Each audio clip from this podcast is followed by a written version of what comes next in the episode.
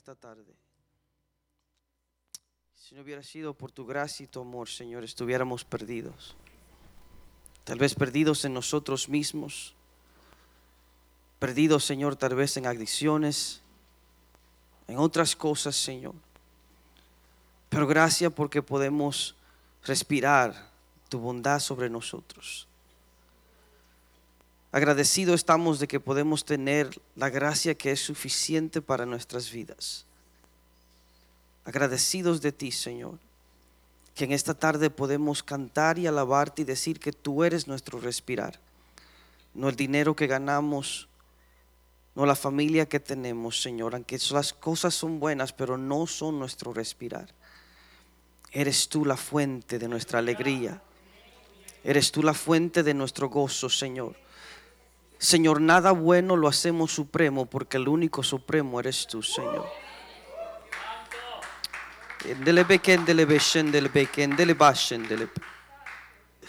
Te adoramos, Señor Jesús, porque tú eres la esencia de todo lo que hacemos. Tú eres el fluir de nuestras vidas, Señor. Tú eres el primogénito de toda la creación, Señor. Sin ti nada de lo que es fuera hoy y por lo tanto como nada de lo que es sin ti es algo, no lo podemos adorar si no te adoramos a ti primero, Dios. Señor,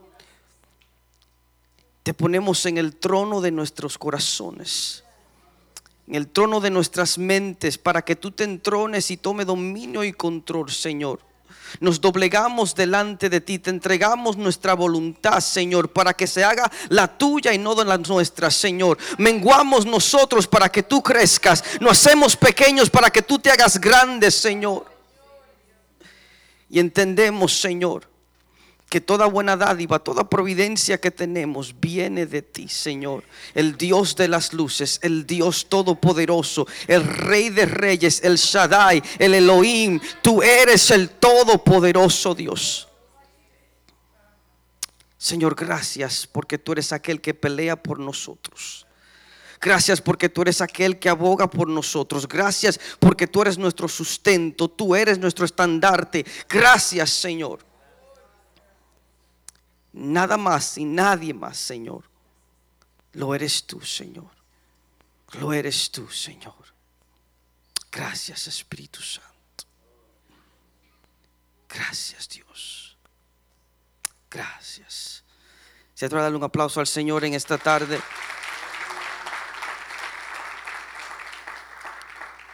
Muchas gracias por acompañarnos en esta hora.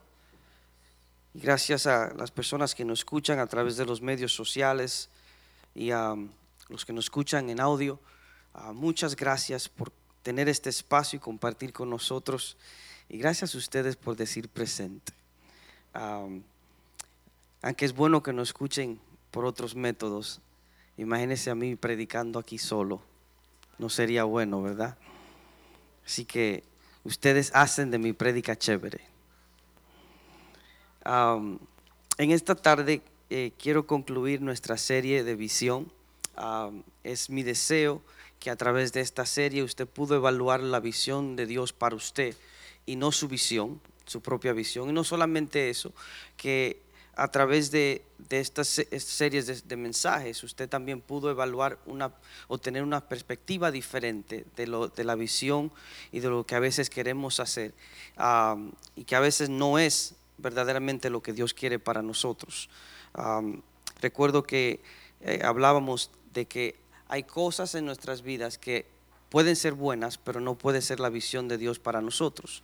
Cosas que son buenas, que son agradables, pero tal vez en el momento que la estamos haciendo, la llevando a cabo, no es cuando Dios quiere que lo hagamos. Y entonces es bueno siempre tener eso en mente y, pensar qué Dios quiere para nosotros, cuál es la visión de Dios para nosotros y no la nuestra. En esta, en esta tarde quiero hablar, hablarle de, algo que creo que será de, mucha edificación para cada uno de ustedes.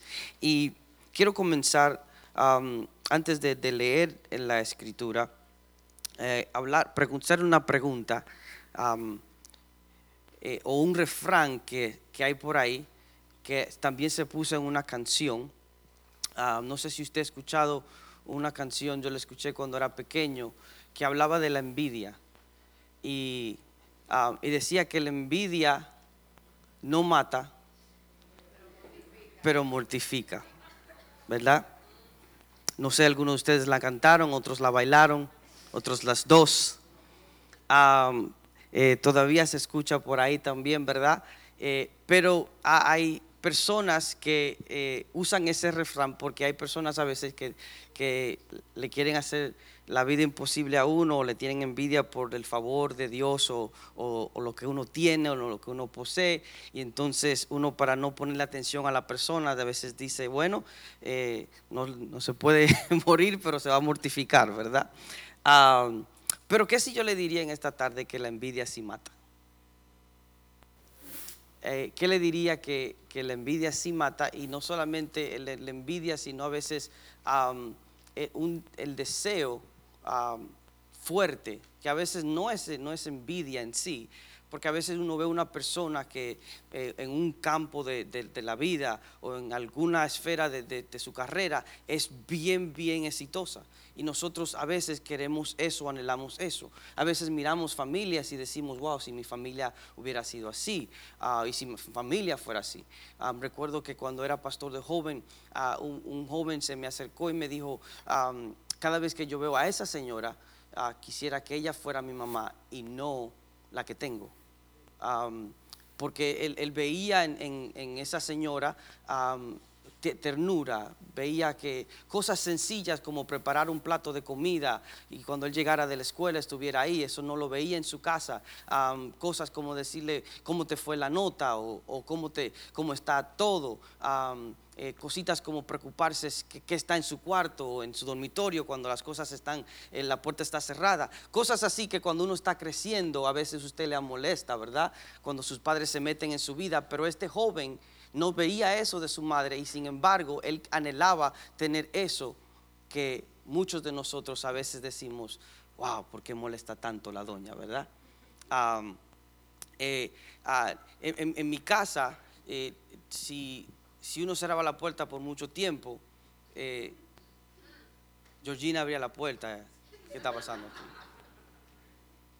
Y entonces eh, eh, habían ciertas reglas y ciertas cosas que, para un entonces uno se molestaba. Por ejemplo, llegó un, tiempo, nosotros no nos criamos en, un barrio muy bueno en los noventas y y se vendía mucha droga y muchas cosas eh, y, nos pusieron lo que en inglés se llama un curfew, una hora de llegar a la casa, en el, especialmente en el verano. Entonces imagínese usted en el verano eh, irse a su casa a las nueve y media cuando todo el mundo está comenzando su noche.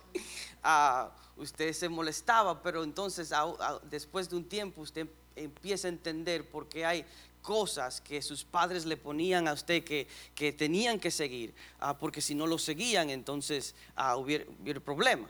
Ah, pero si somos sinceros, cuando yo veía que mis amigos se podían quedar después de las nueve y media, yo decía, wow, si mi mamá fuera como la mamá de ella. ¿Verdad? entonces lo que sucede es que usted empieza a opacar lo bueno que hace su mamá yo no pensaba que había comida en mi casa, que yo tenía un rufo, que había calefacción, ah, no pensaba que tenía ropa, no pensaba en nada de eso, simplemente pensaba en que no tenía lo que otros sí tenían, o el permiso que otros tenían. Y si somos, si no somos cuidadosos, podemos llevar a opacar lo bueno que está en nuestras vidas, lo bueno que Dios está haciendo en nuestras vidas, porque no estamos mirando lo que Dios está haciendo, sino estamos mirando lo que otro tiene o lo que Dios le está proporcionando a otras personas y no verdaderamente lo que Dios está haciendo en nuestras vidas o tal vez en una temporada de nuestras vidas. Y tenemos que tener mucho cuidado con esto, porque cuando no hacemos eso, entonces somos malagradecidos. Porque en ese instante yo estaba errado y estaba, no estaba agradecido de las otras cosas que tenía. Entonces llega un tiempo donde usted, eh, si eso no se arregla, si eso no se corrige, si esa etapa de su vida no se corrige, usted empieza a crecer con un resentimiento y un rencor porque usted dice, ¿por qué yo no pude hacer aquello? ¿Por qué no pude hacer lo otro? Y no te das cuenta de que tal vez te estaban protegiendo en vez de hacerte un favor momentáneo que no te iba a ayudar. ¿Verdad? Y en la Biblia hay, un, hay una historia de un hombre que mató por envidia. Un hombre que tuvo envidia y, el resultado fue matar a alguien. No siempre el resultado de las cosas es verdaderamente eh, lo que está mal. A veces hay cosas que están mal en nuestros corazones, en nuestras mentes, en nuestras ideas, que, el fruto de eso es el resultado que uno ve. Pero antes de eso verse a la luz, ya había algo que estaba erróneo. Muchos de nosotros juzgamos a las personas por lo que hacen, por lo que vemos, pero no juzgamos a la persona por lo que está dentro, porque nadie puede juzgar lo que está dentro de la persona. El único que verdaderamente puede juzgar lo que está dentro de la persona es aquel que lo puede ver, aquel que lo puede entender, y ese se llama Dios, ¿verdad?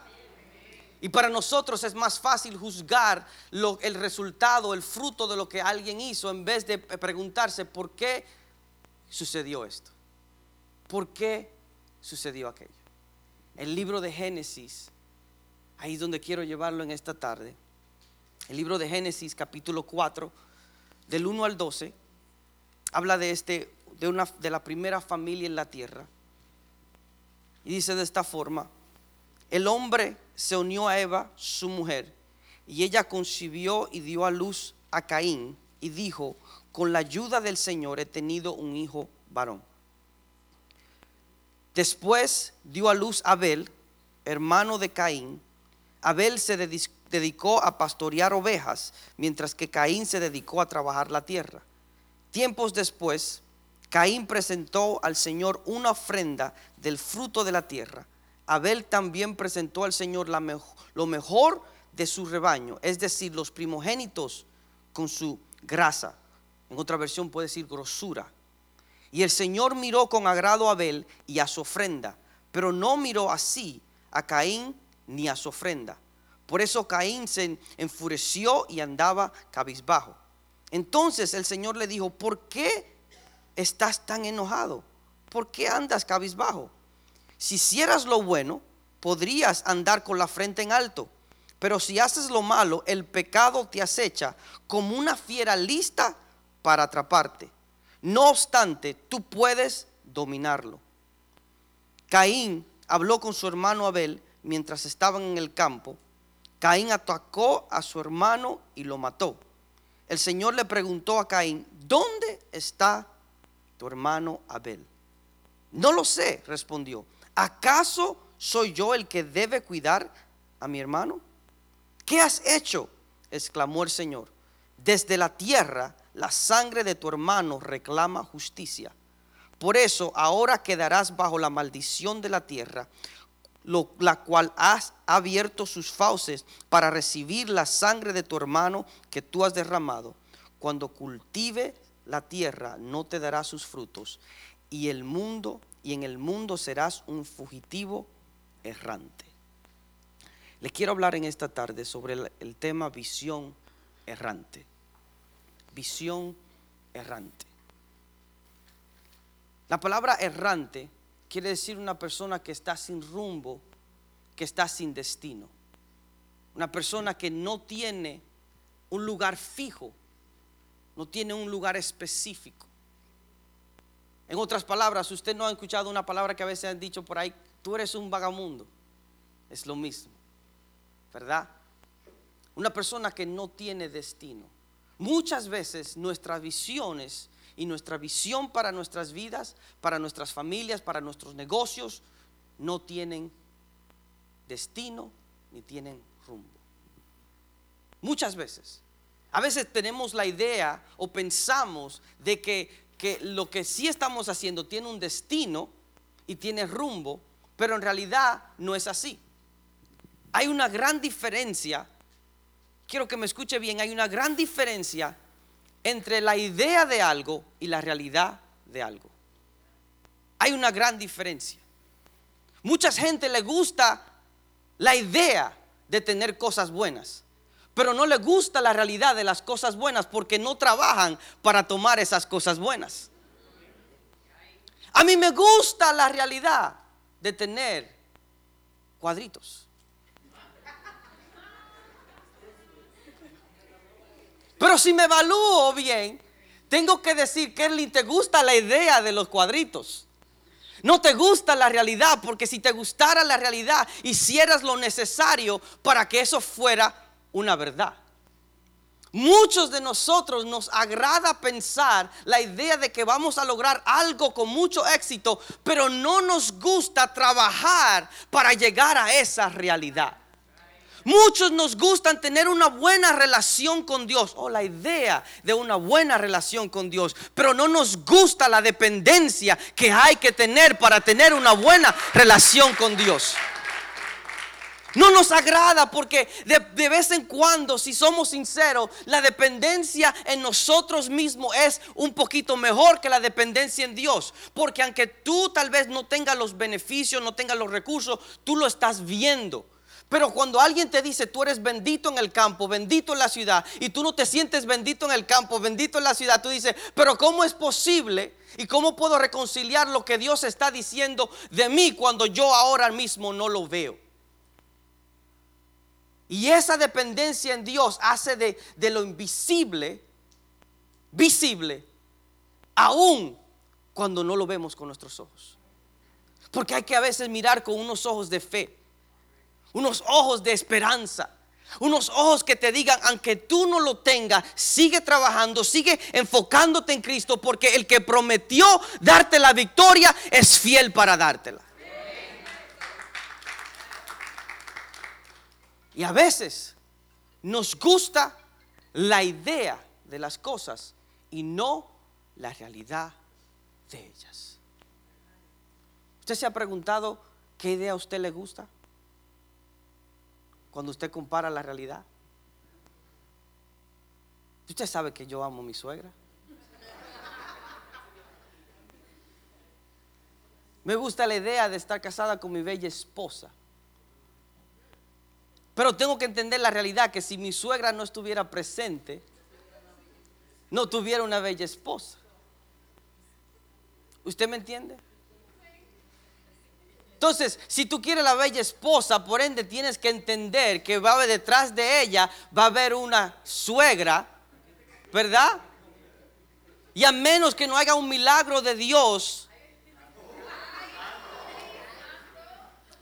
que abra la ventana de los cielos y así como Elías fue transportado en un cabellino de, de fuego, Asimismo ella pueda ser transportada a los cielos. Tú tienes que entender la realidad de las cosas. Nos gusta la idea de un novio, una novia buena, linda, preciosa, que tenga todas las cualidades del mundo, pero si pensamos en eso, tenemos que entender que la novia linda, preciosa, bella, con todas las cualidades del mundo, también está buscando un novio lindo, precioso, con todas las cualidades del mundo. Y cuando te mira a ti, tal vez por dentro dice, ah, no puedo ver por dentro, pero puedo ver por fuera, te ve linda, se ve bien. Pero cuando empieza la, la relación, la idea que se hizo en la cabeza, no concuerda con la realidad y nos damos cuenta que hay algo que está fallando. Y lo que pasa es esto, mis queridos hermanos, que cuando tú entras en algo, tal vez un negocio, tal vez en una relación, tal vez en cualquier cosa, y tú entras en eso con una idea en tu mente de lo que va a ser la realidad, y cuando esa idea no iguala a la realidad, ese choque produce en ti como un, un poquito de, ¡ah! ¿Qué está pasando aquí? Si yo le sirvo a Dios, si yo oro, si yo doy mis ofrendas, doy mi diezmo, si yo amo, si yo hago las cosas que debería, ¿por qué no está caminando las cosas como deberían caminar? Hay un choque. Y en ese choque, a veces, de vez en cuando, en esa bronca, hay un estanque. Nos estancamos. Porque no podemos concebir cómo la realidad de lo que es no está con lo que nosotros pensábamos que iba a ser. Y cuando viene tal vez el fracaso, cuando viene tal vez el divorcio, cuando viene tal vez el chisme, cuando viene tal vez eh, el año 4, el año 5 y tú crees que tú deberías estar aquí, no estás allá, tú dices, pero ¿qué fue lo que pasó? ¿Qué fue lo que sucedió? Porque a veces la idea de lo que queremos no concuerda con la realidad de lo que somos. Este hombre que se llama Caín está con su hermano. ¿Usted sabe por qué estamos hablando de esto? Especialmente en esta temporada donde vamos a repartir comida la, la, semana que viene. Si no, no, si no nos agradara a la comunidad, nosotros compramos la funda de comida y la entregaríamos a los hermanos de acá y ya, ¿verdad? Pero es necesario que nosotros, como dijo la hermana Georgina, demos por gracia lo que por gracia hemos recibido. Y cuando hacemos esto, estamos, esto no lo inventamos nosotros. Esto viene desde el comienzo de la eternidad, comienzo del mundo que ya Dios anticipadamente en su gracia bendita iba a enviar a su Hijo por nosotros a morir en la cruz del Calvario por nosotros. ¿Qué pasa?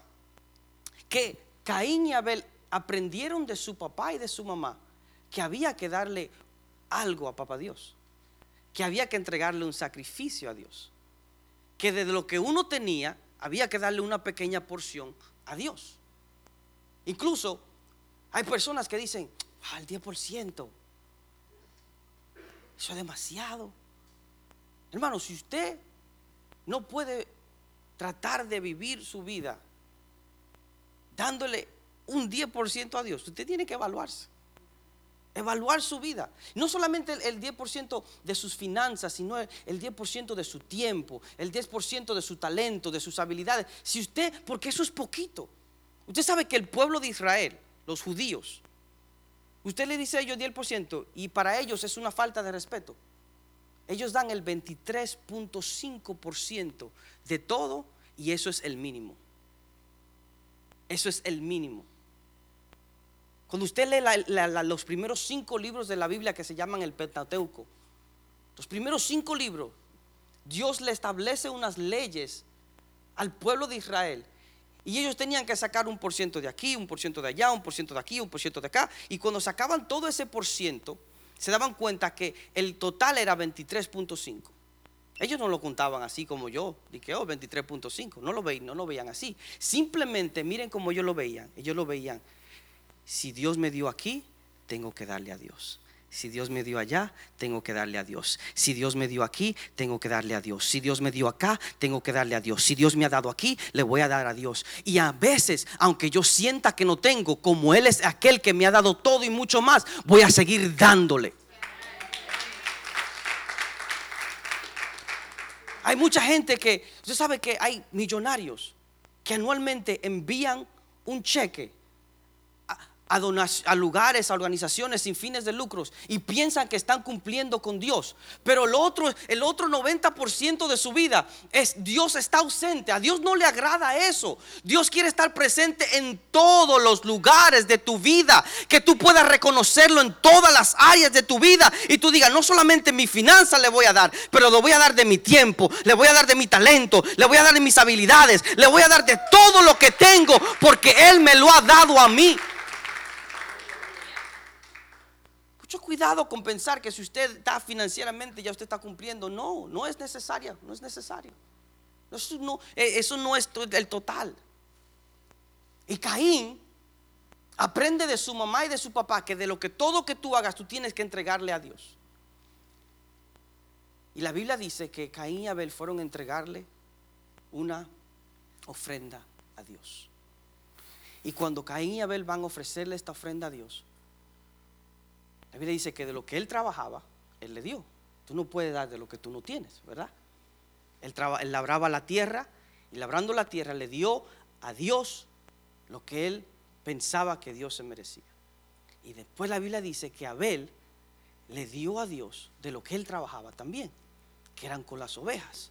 Pero la Biblia dice una gran diferencia, que Abel le dio de las cosas más gorditas, de las ovejas más gorditas y de las primogénitas.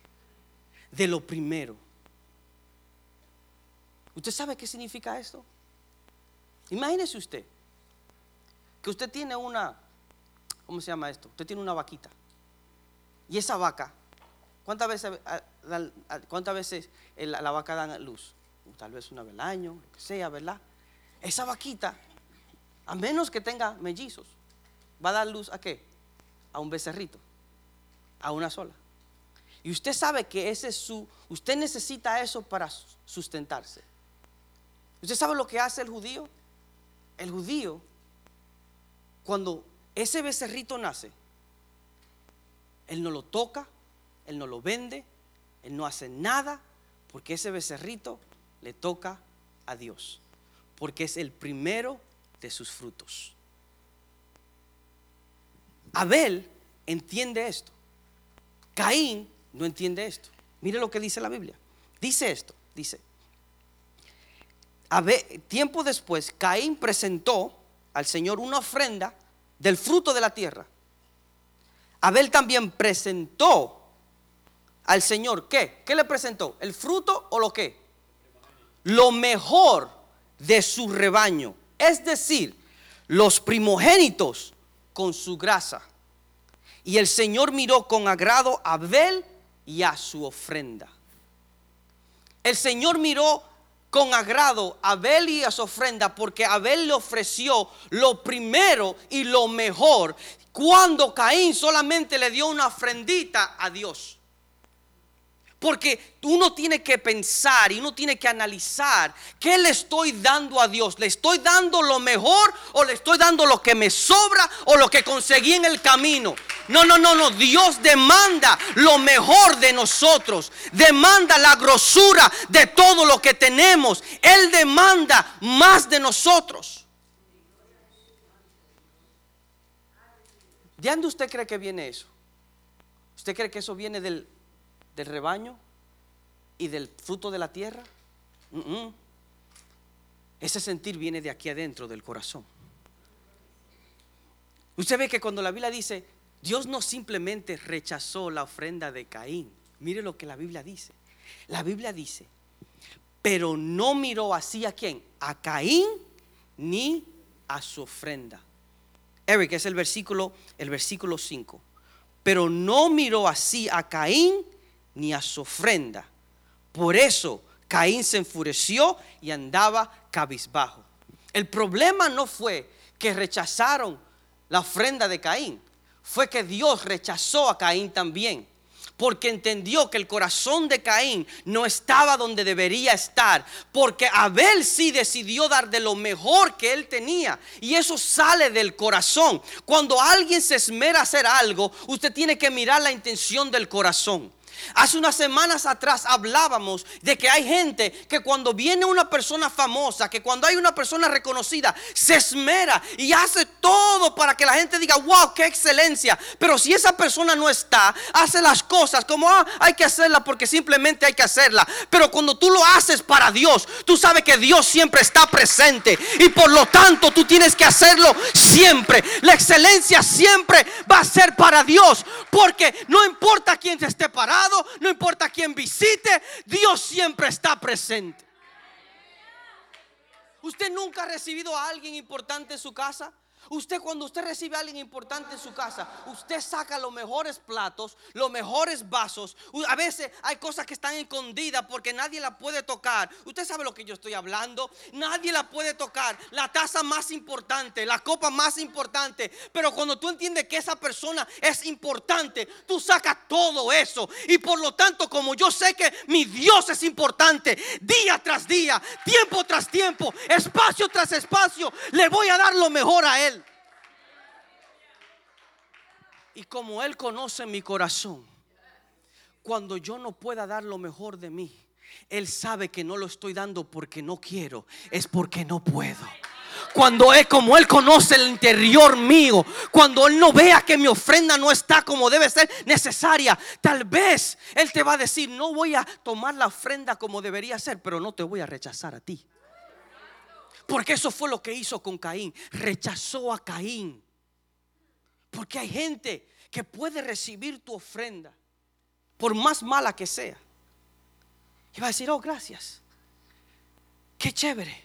Hizo una donación. Pero al, al dueño del oro y de la plata, al creador de los cielos, Él te va a decir, mejor quédate con ella quédate con tu ofrenda, quédate con tus talentos, quédate con tus habilidades. Si tú no me vas a dar la grosura y lo mejor que tú tienes que dar, no me lo des. Porque Dios entendió, entendió de dónde venía esto. ¿Y, cómo, cómo yo sé esto? La Biblia nos enseña. Mire lo que la Biblia dice. Entonces el Señor le dijo a Caín, ¿por qué estás tan enojado? ¿De dónde viene el enojo? Adentro. ¿Por qué andas cabizbajo? Si hicieras lo bueno, eso quiere decir que lo que hizo Caín no era bueno. Si hicieras lo bueno, podrías andar con la frente en alto. Pero si haces lo malo, ¿el qué? El pecado te acecha. ¿Usted sabe que hay algo que te está acechando? La Biblia dice que hay un diablo que está como león, rugiente. ¿Qué está haciendo? Buscando, buscando. Y sabe lo que pasa que el león, incluso si, si nos vamos a hacer un poquito más técnico, no es solamente el león, es también la leona. Porque la leona es la que caza. Pero lo que pasa es que el león tiene un rugido que la leona no tiene. Entonces, a veces uno se espanta por el rugido del león que no puede hacer lo que la leona puede hacer. A veces tú te espantas por la idea de lo que el diablo puede hacer o lo que la persona puede hacer y Dios te está diciendo la realidad es que ellos no pueden contra ti, porque si tú estás conmigo, ¿quién contra ti? La realidad es que yo soy el gigante que pelea a tu favor. Pero a veces la idea que nos hacemos en la cabeza se hace una realidad sin serlo. En una ocasión estaba viendo la ceremonia, estaban poniendo a, este, este, esta estrella del baloncesto que se llama Michael Jordan. Y, cuando Michael Jordan está terminando su, su, su ah, no sé cómo le llamaríamos, porque no fue un speech, no fue un sermón, no fue ah, un discurso, simplemente él, él empezó a decir cuando él entraron al Salón de la Fama, en vez de él decir gracias a todas las personas que me ayudaron, que él, le dio gracias a todas las personas que no lo ayudaron. O que aparentemente no lo iban a ayudar. Él le dio gracias al coach de high school que lo cortó porque dijo que no era chiquito, que no era muy, muy grande. Le dio gracias a la gente que dijeron que él no, él no podía tirar bien. Le dio gracias a las personas que dijeron que él no podía hacer estas cosas como deberían hacerse. Le dio gracias a las personas opuestas. Porque a veces tú le das gracias a las personas que te ayudan a lograr algo. Pero en realidad esas personas sí ayudaron a Michael Jordan a hacer algo. Porque él cogió todas esas cosas, todas esas críticas. Y en vez de hacer una realidad de ellos, él dijo, no, la realidad es que yo puedo hacer eso y mucho más. Y al final de su discurso, él dijo, cuidado con el miedo. Porque usualmente el miedo se produce de una ilusión y las ilusiones frecuentemente no son realidad. La ilusión frecuentemente no son realidad. Tú te puedes ilusionar con algo y eso no puede ser la realidad. Tú puedes hacerte una idea de algo y eso no ser la realidad. La Biblia dice que Caín está mirando algo que él no debería estar mirando. Lo que verdaderamente él tiene que estar mirando es por qué Dios no aceptó mi ofrenda. Pero ¿sabe lo que él hizo? Empezó a mirar aquel cuyo Dios aceptó su ofrenda. El problema no es con tu hermano, el problema no es con aquel que lo ha logrado, el problema no es con nada de eso, el problema es contigo. El problema está en ti. El problema no está en aquellos. Hay mucha gente, no, porque si a esta persona se le abre la puerta, al otro no se le abre la puerta. Y cuando tú te enfocas en aquello que se le abrieron la puerta y que no se le abrieron la puerta, tú estás diciéndole a Dios, Dios, aquel que le abrió la puerta a Él es más importante que tú. Porque si tú no fueras importante, yo, yo sé que tú no me va a abrir ninguna puerta. Pero cuando tú entiendes que Dios puede abrir y cerrar puertas que nadie puede abrir y que nadie puede cerrar, las cosas cambian completamente. Y Caín se enfoca en Abel. y lo invita al campo. Y cuando están caminando en el campo, ¿sabe qué pasa? Él lo mata. La envidia, que decía la canción, no mata, pero sí mortifica. Ahora vimos que mortificó a Caín al punto que lo llevó a matar. Y tal vez tú no vayas a matar a nadie, pero tal vez pensar erróneamente, hacerte una realidad de algo que no es, está matando el propósito de Dios en tu vida. Está matando lo que Dios verdaderamente puede hacer en ti y a través de ti. ¿Sabe por qué? Si, vemos solamente a Caín, vamos a juzgar a Caín. Pero también tenemos que juzgar, ¿sabe quién más? Adán y Eva. Porque Adán y Eva, cuando el pecado lo estaba acechando, le abrieron la puerta. Comieron del fruto que no deberían comer. Y en vez de buscar a Dios, se escondieron. En la teología hay algo que se llama la ley del primer mención. ¿Qué quiere decir esto? Usted sabe que cuando Adán y Eva comen de la fruta y se esconden, ¿qué hace Dios? Se está paseando por el jardín. ¿Y qué, ¿Y qué es lo primero que Dios dice? Él hace una qué? Una pregunta. Pero si Dios lo sabe todo, ¿por qué Él hace una pregunta? Porque ya Él lo sabe. Pero tú no sabes por qué te estás escondiendo. Porque si Él te creó y Él te ama, ¿por qué te estás escondiendo? Si Él puede hacer en ti más de lo que tú puedes pensar o imaginar, ¿por qué no lo estás haciendo?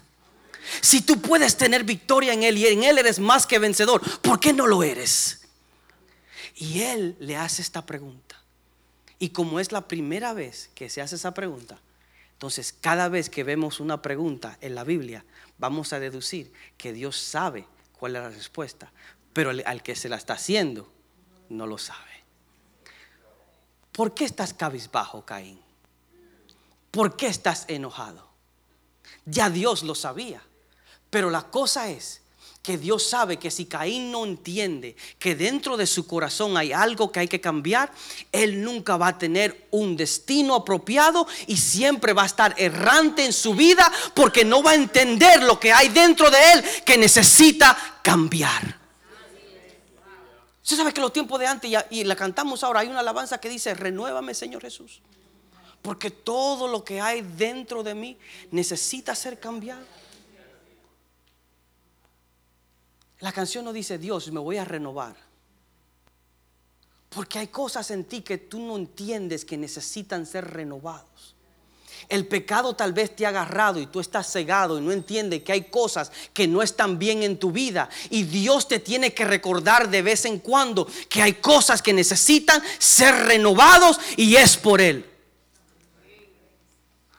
Y cuando la Biblia dice que Caín mata a Abel, ¿Sabe qué Dios, le, Dios hace? Dios le pregunta, ¿dónde está Abel? Ya Dios lo sabía. Pero además de Dios saberlo, hay otra cosa que sí está delatando a Caín. ¿El qué? La tierra. La tierra está diciendo, cayó algo que no estaba supuesto a caer. ¿Qué fue lo que había caído?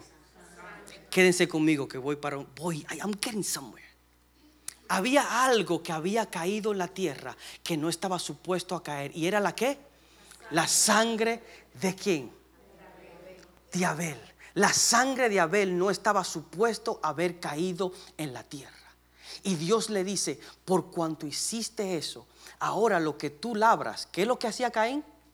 Labraba, no te va a dar el fruto que tú deseabas. Y cuando tú la labres, el éxito no va a ser tan exitoso porque te vas a sentir como que estás errante sin destino. Por eso usted ve mucha gente que logra, están en la cúspide de, su, de, su, de su profesión, en las cosas más importantes y todavía se sienten solo porque han derramado algo en el piso que no tenían que derramar. Dejaron su fe, dejaron su dependencia en Dios y por lo tanto cuando llegan allá arriba, todavía se sienten que no han logrado nada. ¿Por qué? Porque algo le está diciendo, algo anda mal. Y cuando tú te paras ahí y te aplauden y te vas a tu casa, te sientes vacío, algo anda mal. Cuando tú vienes a la iglesia en la iglesia te sientes bien y llegas a tu casa y te sientes vacío, algo anda mal. Porque tu felicidad no está compuesta de un servicio a la una y media de la tarde, no está compuesta de una fiesta, no está compuesta de un, de un brugal, no está compuesta de una corona, no está compuesta de un six pack, no está compuesto de nada de eso, está compuesto del Rey de Reyes y Señor de Señores, está compuesto de aquel que te puede dar más de lo que tú puedes pensar o imaginar, está compuesto de aquel que dijo: Yo soy la luz de la mañana, el que anda en mí jamás estará en tinieblas. Y perdemos nuestro enfoque. Porque algo se ha caído, mis queridos hermanos. Algo cayó en la tierra y le está demandando justicia a Dios. Eso es lo que dice acá, ¿no? Caín habló con su hermano mientras estaba en el campo, Caín lo mató. El versículo 9 dice, y el Señor le preguntó a Caín, ¿dónde está tu hermano? No lo sé, respondió. ¿Acaso soy yo el que debe cuidar a mi hermano? Sí, sin vergüenza. Tú eres el hermano mayor. Tú debes cuidarlo. Sí, Dios te ha dado un propósito a ti. Cuida tu propósito. Dios te ha dado una familia. Cuida tu familia. Dios te ha dado algo. Cuídalo. Cuídalo. Y él le dice esto. ¿Qué has hecho? exclamó el Señor. Desde la tierra, la sangre de tu hermano reclama que justicia. Y él le dice, esta es la consecuencia de lo que has hecho. Por eso ahora quedarás bajo la maldición de la tierra, la cual ha abierto sus fauces para recibir la sangre de tu hermano que tú has derramado. Cuando cultives la tierra, cuando tú llegues a éxito, cuando tengas éxito, cuando tú plantes y tomes tu tiempo para hacer ejercicio, cuando tú tomes tu tiempo para tener tu barriguita como tú la quieres, cuando te hagas la cirugía y cuando te hagas, cuando tú vayas a Santo Domingo, vaya a Colombia te hagan una cosa, una lipo, una que y lo otro, y cuando tú hagas todo eso, mira lo que va a pasar. Mira, mira, mira. Cuando tú hagas todo eso, en el mundo serás un fugitivo errante. Estarás sin destino y sin rumbo. Cuando pienses que tú lo has logrado, por cuanto has derramado sangre, vas a entender que no tienes nada. Estarás vacío. Errante, una visión sin rumbo, sin destino. Oh, lo voy a lograr, voy a hacer esto y que tú lo otro y aquello y aquello y aquello. Y cuando más lo logra, más vacío te sientes. ¿Por qué? Porque está fallando algo dentro de ti. Usted sabe, esto es serio, hermanos. Esto es serio. Esto es serio. Tú no puedes pretender que tú lograr cosas materiales te va a llenar, te va a dar una felicidad. No, no, no, no. No lo vas a lograr. Por más que yo quiera que mi suegra desaparezca, eso no me va a traer alegría. No lo va a lograr. Momentáneamente. Señor pero no lo va a lograr. Cuando y eso es lo peor, hermanos, que cuando tú dices, lo voy a hacer, sabiendo que no vas a recibir, y tú recibes por un momento, es peor que cuando no lo hiciste. Porque entonces el remordimiento te está matando. Aunque sea Caín, él no estaba avergonzado ni tenía ningún remordimiento. ¿Acaso yo soy cuidado de mi hermano? ¿Acaso, ¿Acaso yo soy el que tengo que cuidar? Si se murió, se murió y qué. Pero cuando tú has conocido la verdad de Cristo y tú haces algo que no estás supuesto a hacer, tu dependencia no está en Cristo como debe ser. Hay algo que tú sientes, wow, pero ¿por qué lo hice si me siento así? ¿Usted sabe qué estaba demandando justicia? La tierra. Porque cayó que la tierra. La sangre caída en la tierra demanda justicia. Usted sabe que unas cuantas generaciones después, Newton, había un hombre que nació donde nadie esperaba que él iba a nacer, en un establo. Cuando nadie le tomó foto, Nadie lo puso en Instagram, nadie lo publicó, pero ¿sabe quién lo estaba publicando? El rey de reyes y señor de señores. Porque aunque no le tomaron foto, hubieron ángeles que cantaron de la venida de él. Porque cuando nadie te celebra, Él te celebra. Cuando nadie te mira, Él te mira. Cuando nadie te quiere, Él te quiere. Oh, si hubiera una iglesia que quisiera más el aplauso de Dios que el aplauso de los hombres. Si hubiera una iglesia que dijera, prefiero que Él me mire con agrado que me den like en Instagram. Ah, yo sé que son las 3 y 10. Pues siéntese, siéntese. Y Él nació. Newton, Él nace. Y está caminando la tierra. Y por 12 años nadie sabe de él. Hasta que en el año 12 Él aparece ¿dónde? En el templo. Porque cuando tú apareces, no quiere aparecer en la revista, no quiere aparecer en la otra cosa, aparece en, Dios, aparece en Dios, en el templo, en el templo. Y le preguntan, y, y se le perdió a María. Le hubieran llamado ahí si es. Tres días perdido, tres días. Después de 48 horas te hacen un caso.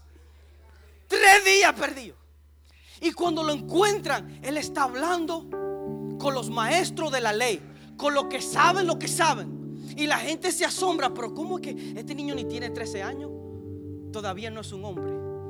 Porque lo que la gente piensa que te hace no es lo que te hace. Por eso él tenía 12 y no 13. Porque si hubiera tenido 13 y un hombre, tenía 12. Tenía 12. Y cuando María lo encuentra, le dice, pero ¿dónde tú estabas? Le dice, mujer, mami, en los negocios de mi padre me es necesario estar. En los negocios de Dios te es necesario estar. Porque en los negocios de Dios tú entiendes quién tú eres, tú entiendes quién Él es. En los negocios de Dios hay confianza. En los negocios de Dios hay valentía. En las cosas de Dios hay todo lo puro de la tierra. Newton, hay justicia, Y después de los 12 años, no se menciona más nada. Hasta que él cumple 30 años. Y cuando cumple 30 años, él aparece. ¿Y sabe qué? ¿Usted cree que después que dice los negocios de mi padre me es necesario estar? ¿Usted cree que la gente lo va a seguir? No, él aparece solo. Pero cuando tú aparentas que estás solo, no estás solo. Porque cuando él empezó a hacer algo público, la Biblia dice que apareció una paloma volando sobre él, simbolizando el Espíritu Santo y una voz del cielo que dice, este es mi hijo amado en quien tengo complacencia. ¿Cuánto milagro había hecho Jesús? Cero. ¿Cuántas personas había resucitado? Cero. ¿Cuántas veces había caminado sobre la mar? Cero. Pero ¿quién estaba complacido de él sin haber hecho nada? Dios. Porque Dios no necesita que tú hagas nada para amarte, para quererte. El mundo quiere que tú hagas esto, que tú hagas lo otro, que tú de aquello, que tú hagas esto. No, a tu trabajo para recompensarte. Pero Dios no le importa nada de eso. Él le importa personas que estén atraídos a su corazón. Newton, en tres años y medio, él hizo lo que nadie ha podido hacer en este mundo. Solamente le tomó tres años y medio. Tres años y medio para cumplir toda la ley, para hacer todo lo que se tenía que hacer. Incluso cuando él lo querían hacer famoso, en el libro de, de Juan, capítulo 11, la Biblia dice que él resucita a Lázaro y la gente dice, wow, pero estaba muerto cuatro días, ¿cómo esto es posible? Llegan gente de otros lugares y dice, hey, tú eres el que estaban esperando. Le dice, hey, no quiero hablar con ustedes, porque si me fijo en ustedes, me voy a desviar de lo que tengo que hacer. Porque ustedes me quieren elevar y yo todavía no puedo ser elevado. Porque cuidado cuando la gente te quiere elevar si no es el tiempo de Dios. Cuidado si tú quieres correr si Dios no te ha llamado a correr. ¿Y qué pasa? Cuando Él está a punto de estallar, Él dice, no, tengo que ir a la cruz. Porque familia, antes de tú vivir, tienes que morir.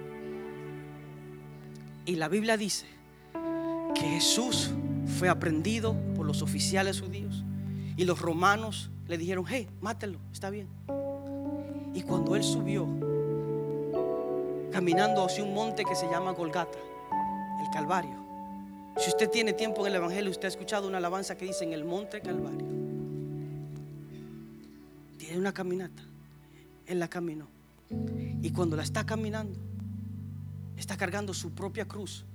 Porque qué bueno que mi Dios no es uno que habla y no respalda lo que habla, sino Él vive, Él vive lo que dice.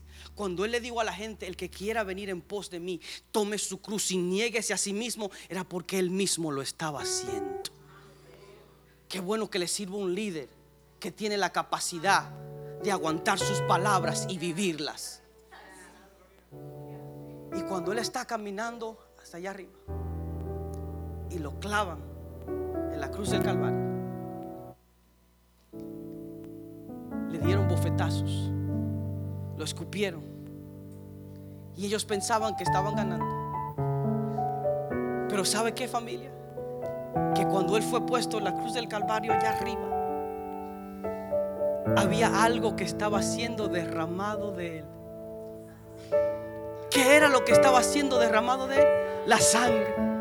Y cuando la sangre está cayendo, ¿sabe qué pasa? Que la sangre está cayendo. Y cuando cae en el piso, la sangre dice, algo cayó que no estaba supuesto a caer. Y cuando la cae en el piso, ya Dios no llama más nadie a preguntar qué has hecho. Porque la sangre que cayó cubrió toda la justicia. La sangre que cayó cubrió todo lo necesario para ti y para mí.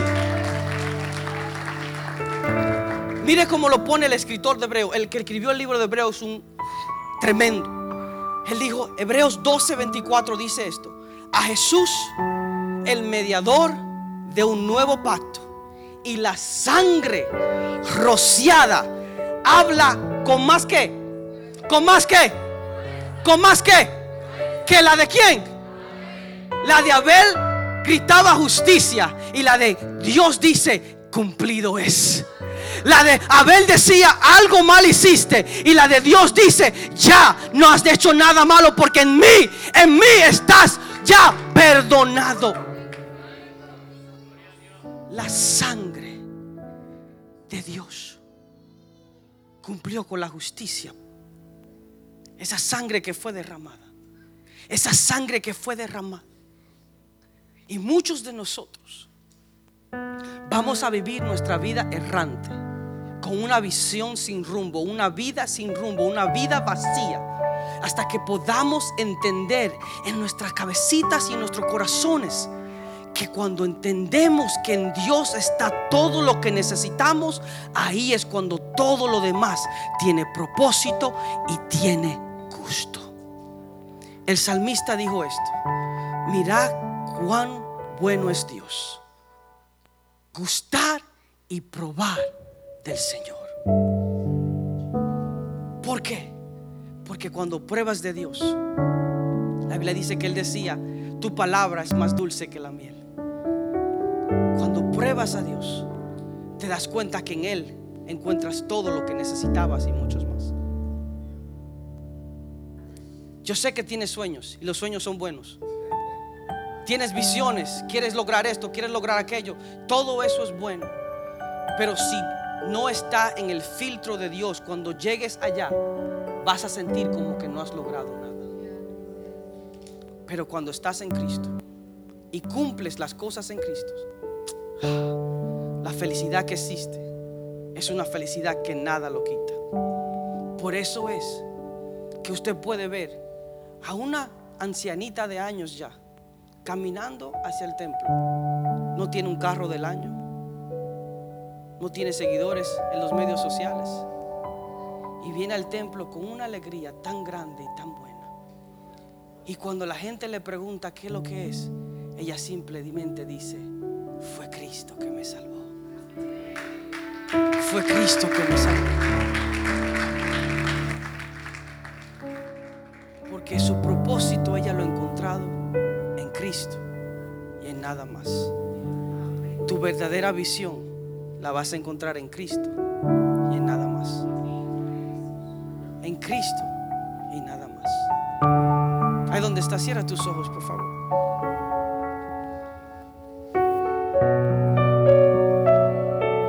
Esa misma, esa misma, Iván. Nueva cada día. Nueva cada día. Yes. Tu amor por mí Es más que es más dulce que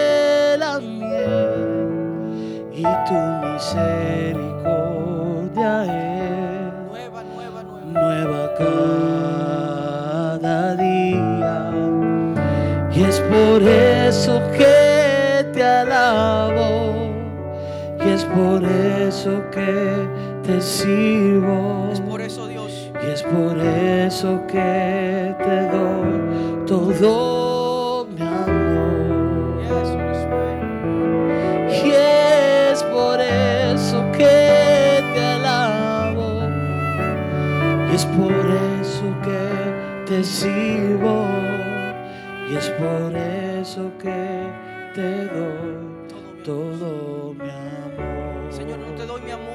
mi adoración por lo que tú haces por mí. Te lo doy porque ya tú me amas, Dios. Señor, no te doy mi adoración, no te doy mis recursos, mis talentos por lo que ya tú, Señor, vas a hacer por mí, sino por lo que ya hiciste por mí. Mi adoración es un producto de lo que ya tú has hecho y no de lo que tú vas a hacer, Señor. Amor por mí, Dios, es más dulce que cualquier otra cosa. Más dulce que el amor de mujeres, que el amor de madre, que el amor de padre. Es más dulce que cualquier otra cosa. Y perdóname, Dios. Te pido perdón cuando mi amor por ti se hace menos que el amor por el éxito, por la fama, por las mujeres. Perdóname, Dios. Cuando mi amor por otras cosas se hace más grande que mi amor por ti. Renuévame y vuélveme, Señor, a ti. Y envuélveme en tu presencia para que mi adoración fluya por lo que ya tú has hecho por mí. Y la sangre vertida en la cruz del Calvario por mí.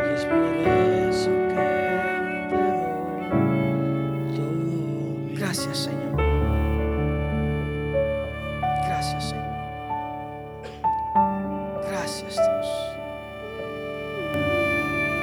Gracias, Dios.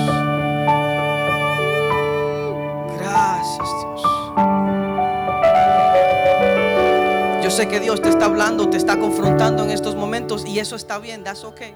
Que Él te confronte ahora mismo con tus anhelos, con tus deseos con, con lo que verdaderamente es la fuente de ellos.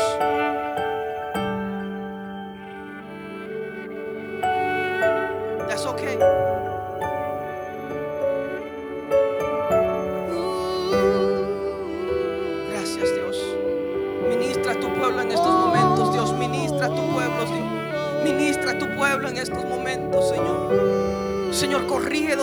Corregir.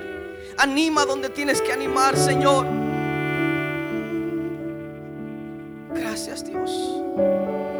Gracias, Espíritu Santo.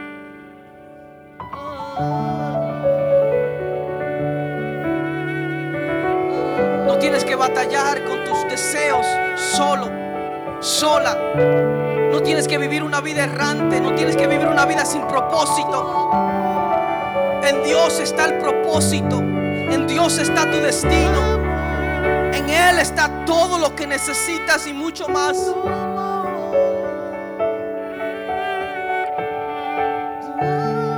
We worship you, Jesus. Y es por eso que te alabo. Y es por eso que te sirvo.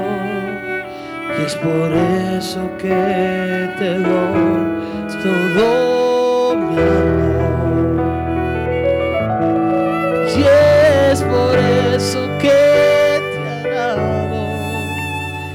por eso que te